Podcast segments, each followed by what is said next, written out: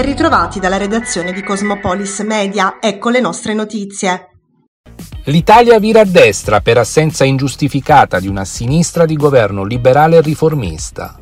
Meloni si appresta a divenire primo presidente del Consiglio donna del paese.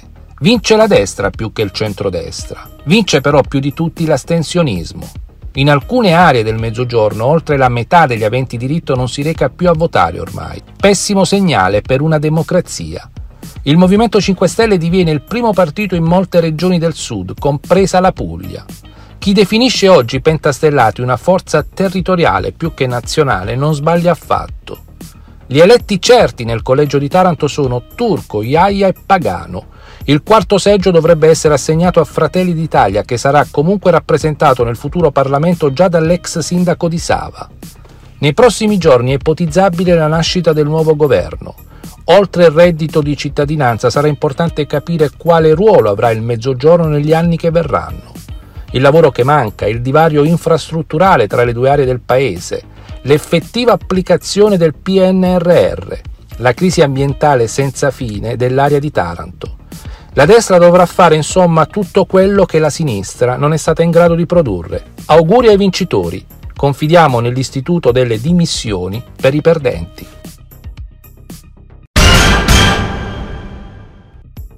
Risultato chiaro quello che emerge dalle elezioni politiche che si sono svolte in Italia nella giornata di domenica 25 settembre.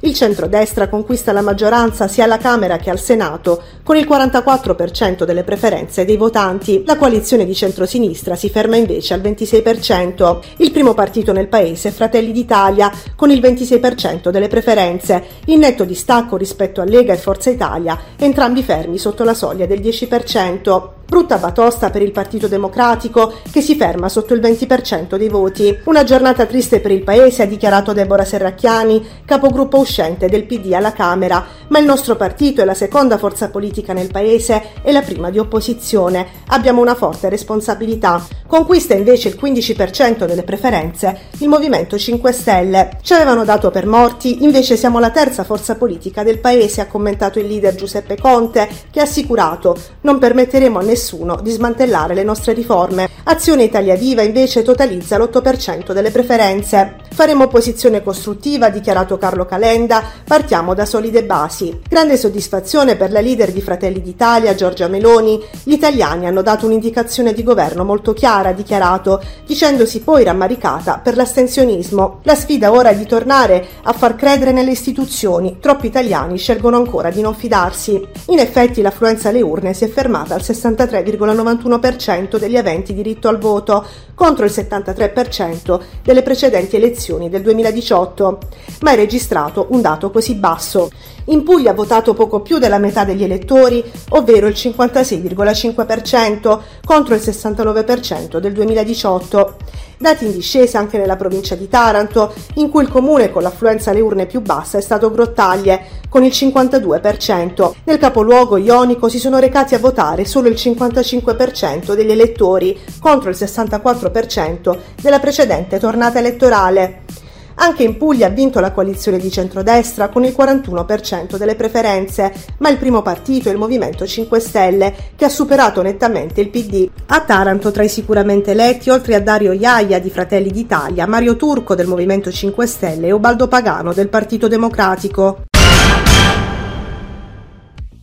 Sono 10.008 i nuovi contagi da Covid registrati in Italia secondo il bollettino del 26 settembre a fronte di 65.697 tamponi effettuati, tasso di positività al 15,2%, 32 invece i decessi su tutto il territorio nazionale. In Puglia 360 le positività emerse, di cui 46 nel Tarantino ma nessun decesso rilevato. Sono 9.397 le persone attualmente positive in regione, di cui 94 ricoverate in area non critica e 7 in terapia intensiva.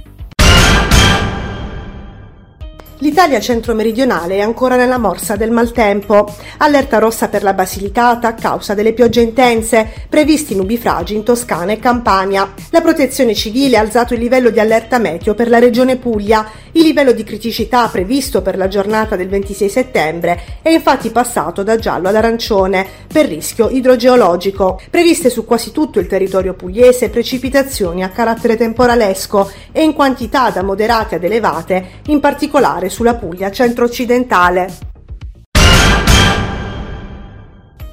Si è svolta nella mattinata di lunedì 26 settembre presso il Salone degli Specchi di Palazzo di Città la conferenza stampa di presentazione degli europei di canottaggio a sedile fisso che si terranno a Taranto il primo ottobre. L'evento è organizzato dalla Polisportiva Taras e dall'SD Palio Taranto, sotto l'egida della Federazione Italiana Canottaggio Sedile Fisso, e si svolgerà nello specchio d'acqua antistante l'ex banchina Torpediniere, luogo destinato a ospitare il centro nautico dei Giochi del Mediterraneo 2026. Il giorno successivo, il 2 ottobre, nella stessa location si terrà la Coppa Italia Memorial Gaetano Rissotto, riservata alle rappresentative regionali della Federazione Italiana Canottaggio Sedile Fisso. Oggi presentiamo questo questo europeo di canottaggio, quindi un, una gara sicuramente di alta rilevanza in occasione anche in prospettiva dei giochi di Mediterraneo, in un luogo anche strategico come quello appunto della Bacchina Exotorpediniere che eh, si presta a diventare il vero e proprio centro nautico proprio in occasione dei giochi eh, del Mediterraneo.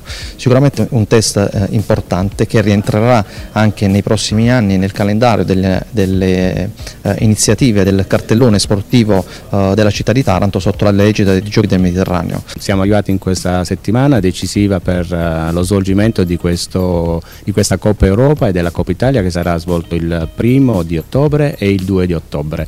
Uno sforzo incredibile che le due eh, società di Taranto, eh, la Polisportiva Avvocatori Taras e il Paglio di Taranto, ehm, sono riusciti ad ottenere questa, uh, questo grande evento che, che si fa a Taranto per la prima volta e vogliamo ehm, mettere in, in, mare tantissime imbarcazioni per fare questi due eh, grossi eventi.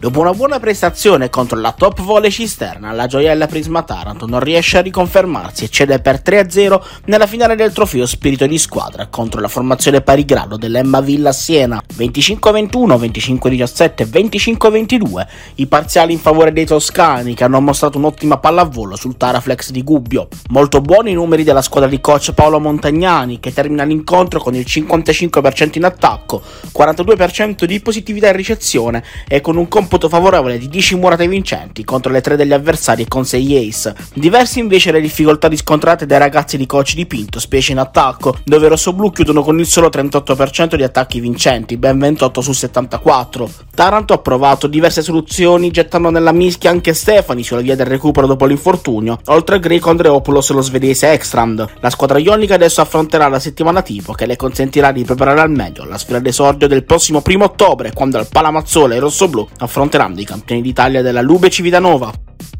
Dalla redazione di Cosmopolis News è tutto, al prossimo aggiornamento.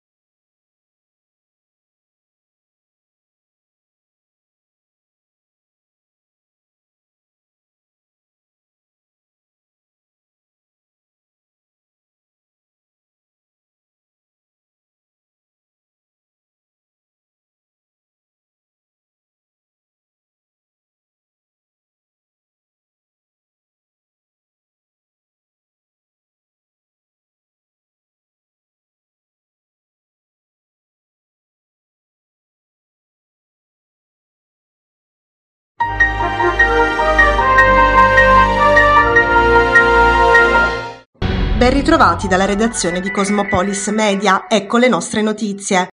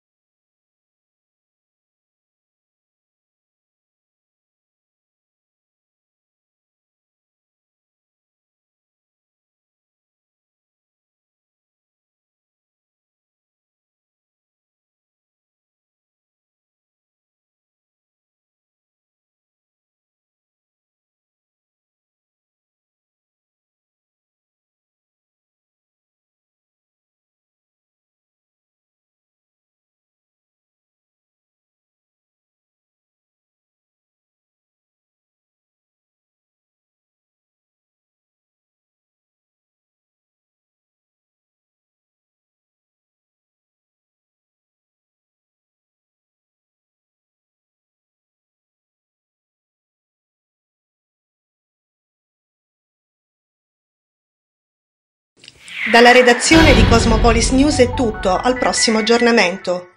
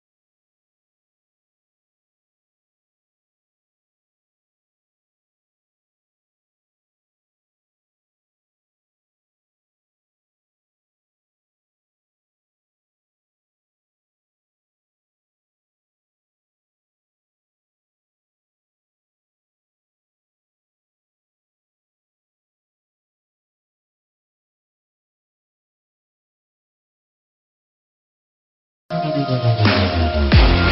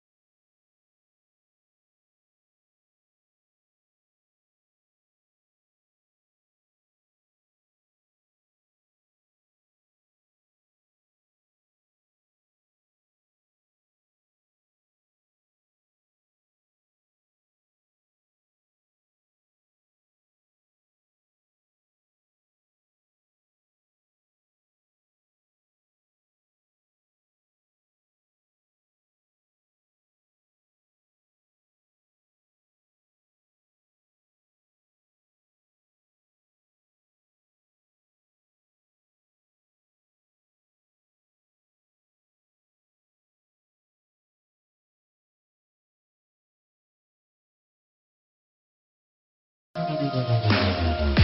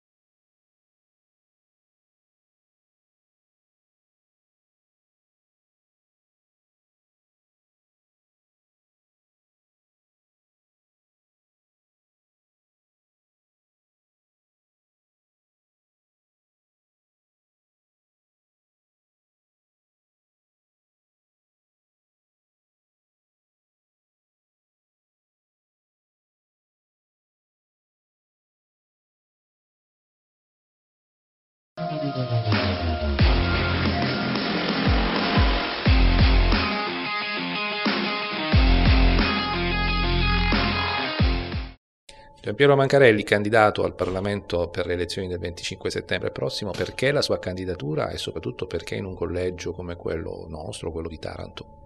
Beh, una candidatura che è sintesi delle amministrazioni comunali. In questa campagna elettorale che è arrivata insomma come un fulmine a ciel sereno, ho avuto il consenso di tanti sindaci, oltre 15 sindaci su 22, eh, che sono la testimonianza di un gioco di squadra che vogliamo fare finalmente per il mezzogiorno, per questa parte di terra ionica. Il mio slogan è, è stato durante tutta la campagna elettorale per fare di Taranto e per fare della terra ionica un esempio. Ecco, questa è l'attitudine che tutti questi amministratori ritrovano in me e io sono orgoglioso di avere il loro sostegno.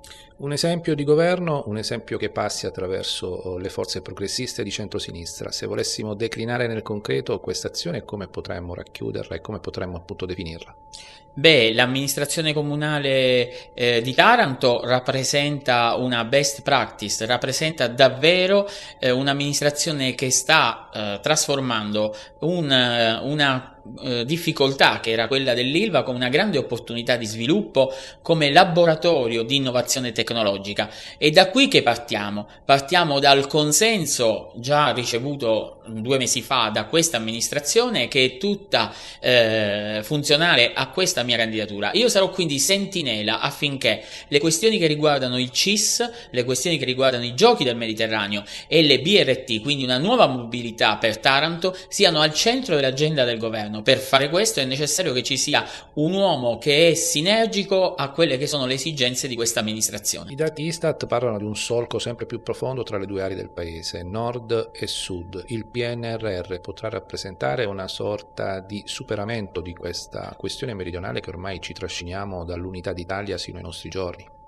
Ecco, auspico che i cittadini possano comprendere ed è proprio funzionale la domanda come in queste elezioni si decide anche un'attrazione nordista fatta da una coalizione di centrodestra che parla di rimodulazione del PNRR, noi dobbiamo sapere che questo governo ha eh, attribuito al sud il 40% delle risorse, molte delle quali sono già in fase di eh, avvio e parlare di rimodulazione vuol dire mettere a repentaglio queste risorse, vuol dire mettere a repentaglio queste risorse e ridurre eh, quindi effettuare un ennesimo scippo alle ragioni del Sud. Noi invece, con la carta di Taranto, la venuta di Enrico Letta, il nostro leader, al, a Taranto, al Teatro Orfeo, ha voluto sottolineare come l'attenzione per il mezzogiorno, con sgravi fiscali, fiscalità di vantaggio e la possibilità di nuove assunzioni per il mezzogiorno eh, nella pubblica amministrazione, rappresenti il paradigma per riprendere quel gap che noi abbiamo. E in questi giorni, in maniera strumentale, qualche candidato di centrodestra parla di ragioni della sanità. Ecco, il PNRR serve anche a ridurre il gap di una sanità di serie A al nord e di serie B al sud e fa specie che chi ne decanti quindi la non funzionalità per il sud faccia parte di un partito che vuole invece eliminare i fondi del PNRR al sud. Ecco, noi chiediamo agli elettori di Taranto e di tutta la terra ionica di essere attenti alle esigenze del sud e se gli elettori saranno attenti alle esigenze del Sud, io sono convinto che daranno il loro consenso al fronte progressista. Il 25 settembre al collegio di Taranto vota Giampiero Mancarelli, candidato alla Camera con il Partito Democratico.